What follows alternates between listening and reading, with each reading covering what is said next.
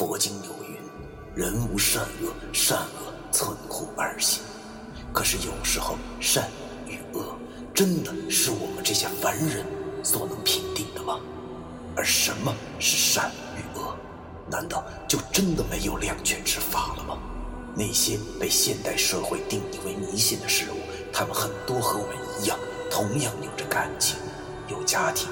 难道我们真的还要为那坚强的正义而消灭他们吗？欢迎收听 FM 幺七五六八九，我当阴阳先生的大纪念。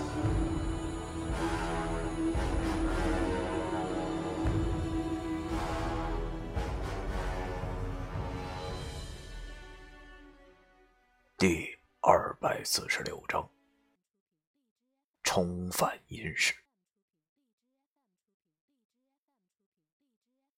等我的知觉回到身体的时候，已经不知道睡了多久了，好像是很长很长的时间，身体轻飘飘的。没等睁开眼睛，那股潮湿而阴冷的感觉便已经袭来，让我的心中一阵郁闷的感觉。张开眼睛望了望。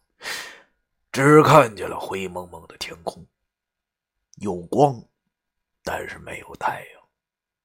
灰色的云彩，大块大块的，似乎在移动，但是又如同只是背景一般。我苦笑了一下，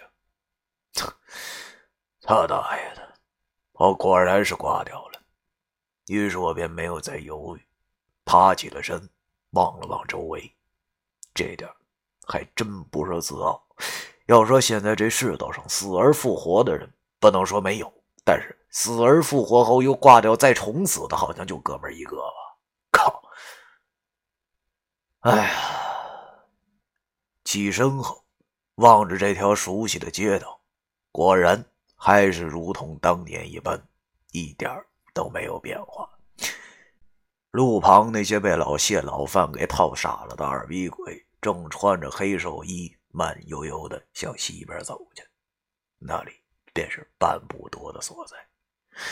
当然了，现在可不是我看风景的时候，而且这又不是啥旅游景点。看看我现在的位置，应该离半步多还有段距离，所以我便开始检查起随身的装备来。还行。我身上穿的黑寿衣跟那些死人们一样，就是脑袋上戴着小帽比较傻。于是我把帽子摘了下来，身旁的地下有一个黑色的包裹，包裹之上插着一把包着爱好见效的铜钱剑。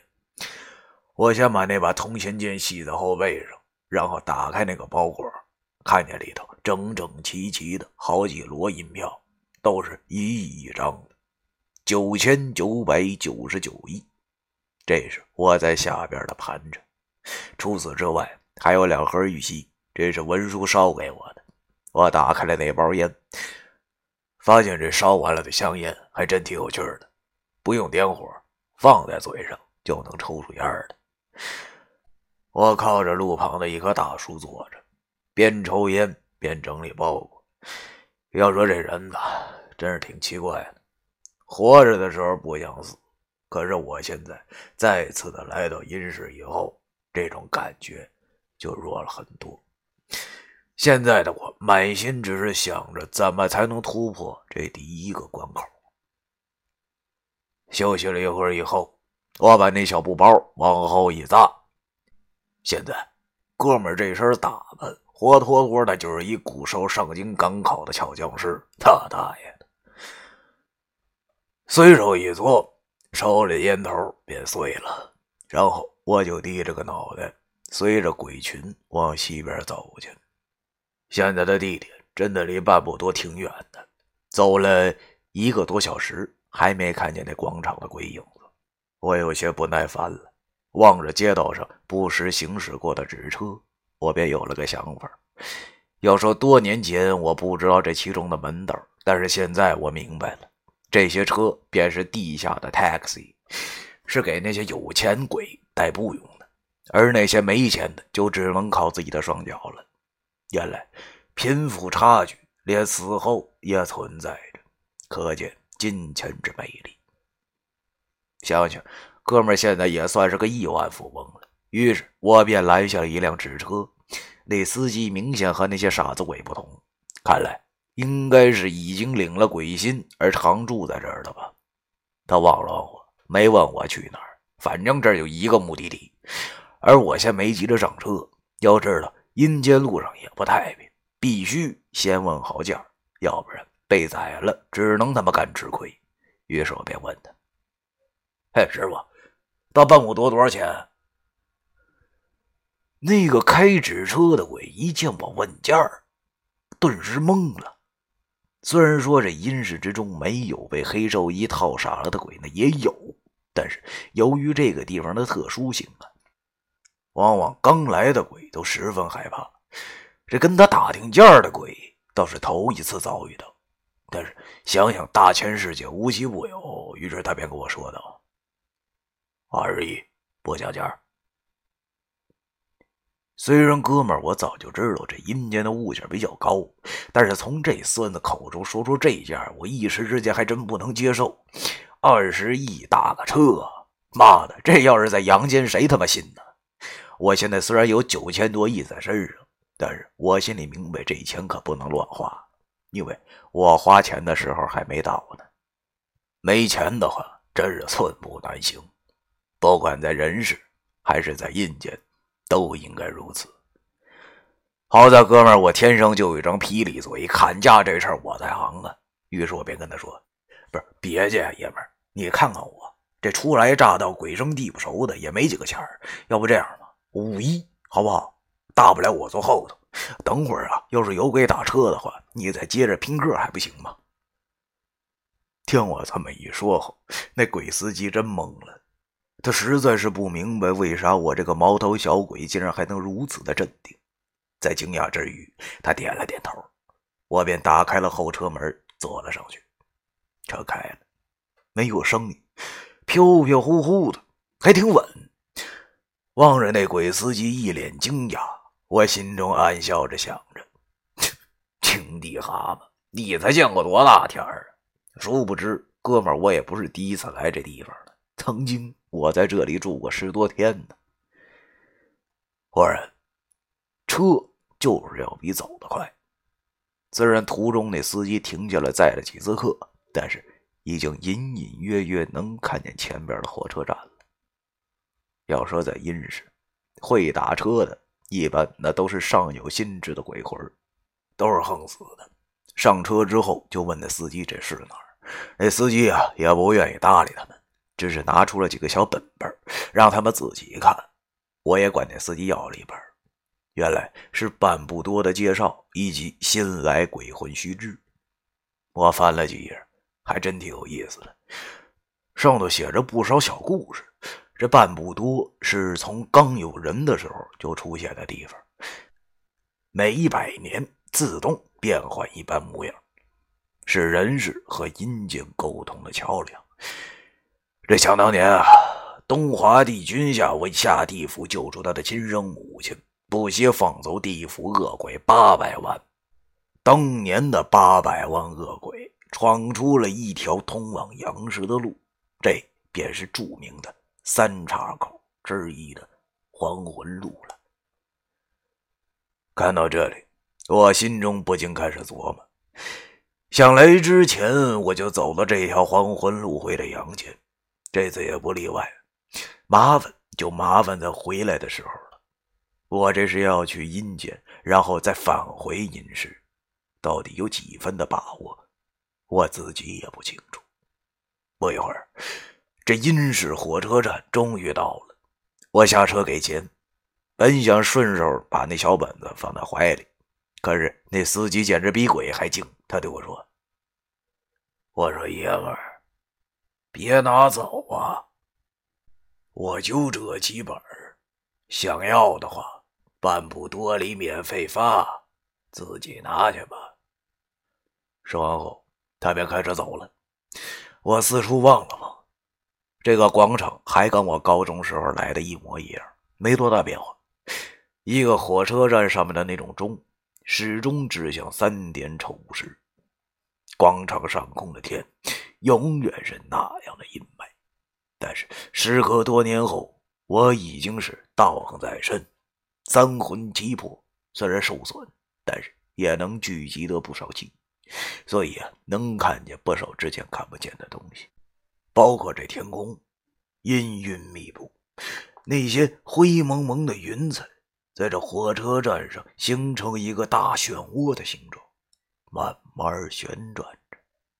那些云彩不时呈现出一张张人脸的形状，表情悲伤痛苦，让人看上去就十分的恐惧。我定了定心神，然后向火车站旁边的半步多走去。这小破楼也没啥变化，还是跟危楼一般。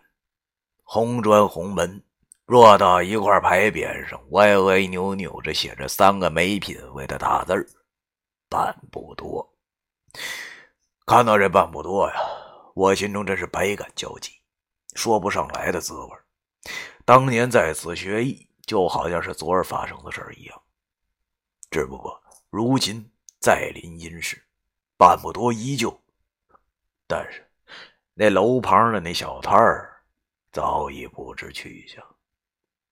想到此，我心中便有些酸楚。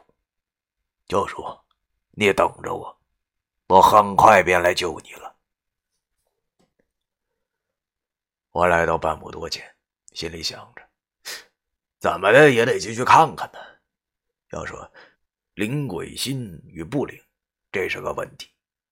文叔跟我说过了，领了鬼心以后，就可以。”光明正大的坐上火车，但是就失去了还阳的机会，真的就死掉了。但是如果不领的话，就没有坐火车的资格。所以这便是我过阴之后遇到的第一个难关。不管怎样，先进去再说吧。于是我低着脑袋，随着众多的鬼魂走了进去。这半步多之中，居然是空的，就像是一个大箱子一般。那里边呢有一个特别大的柜台，柜台里有很多个面无表情的鬼，正在向那些鬼发着什么。我第一次看到鬼心是什么东西，这就像块石头似的。那些鬼把鬼心放到了自己的身体里后，眼神就变得清澈起来，恢复了神智。我明白了。看来那些黑纸兽医是把人心给掏没了，现在领了鬼心之后，便代替了之前的人心。而刚才跟我一起打车那哥们几个就麻烦了一点先是排队被挖出人心，然后再放进鬼心，这镜头太限制级了。但是不知为何，那些哥们脸上却都露出了比较爽快的表情。真是让人琢磨不透啊！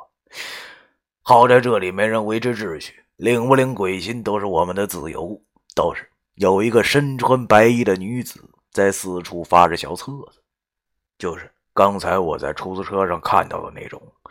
小册子上有记载：如果不领鬼心，就会沦为无主游魂，永远漂泊。我当然不能当游魂了，而且也不能领鬼心，所以。我只是拿了一本小册子后，便走出了半步多。我知道知己知彼才能牛逼到底的道理，所以我没有急着想办法，而是坐在之前九叔曾经摆摊的地方，翻开了小册子。别看小，但是内容却相当的丰富。除了半步多的介绍之外啊，还有一不少乘车须知。嘿，这正是我想知道的。原来。这一不少的火车没有检票口，火车倒是很多，坐满后就发车。监督鬼魂上车的是两个鬼差，一个叫没有钱，一个叫做富流油。千百年来，就是他俩掌管着上车的鬼魂。我看完这一段啊，顿时心中有了初步的想法，因为我知道。这原生态的阴差一般生前一定有什么故事，要么大善大恶，要么剑走偏锋，所以他们的性格啊，一定都很有特色。这次哥们能不能顺利的上车，还真得在这俩家伙上下功夫了。我反复的琢磨着这俩家伙的名字，不一会儿，我的嘴角便浮现出了一抹淫笑。有办法了！想到此处，我也不耽误时间，背着包袱便往那火车站走去。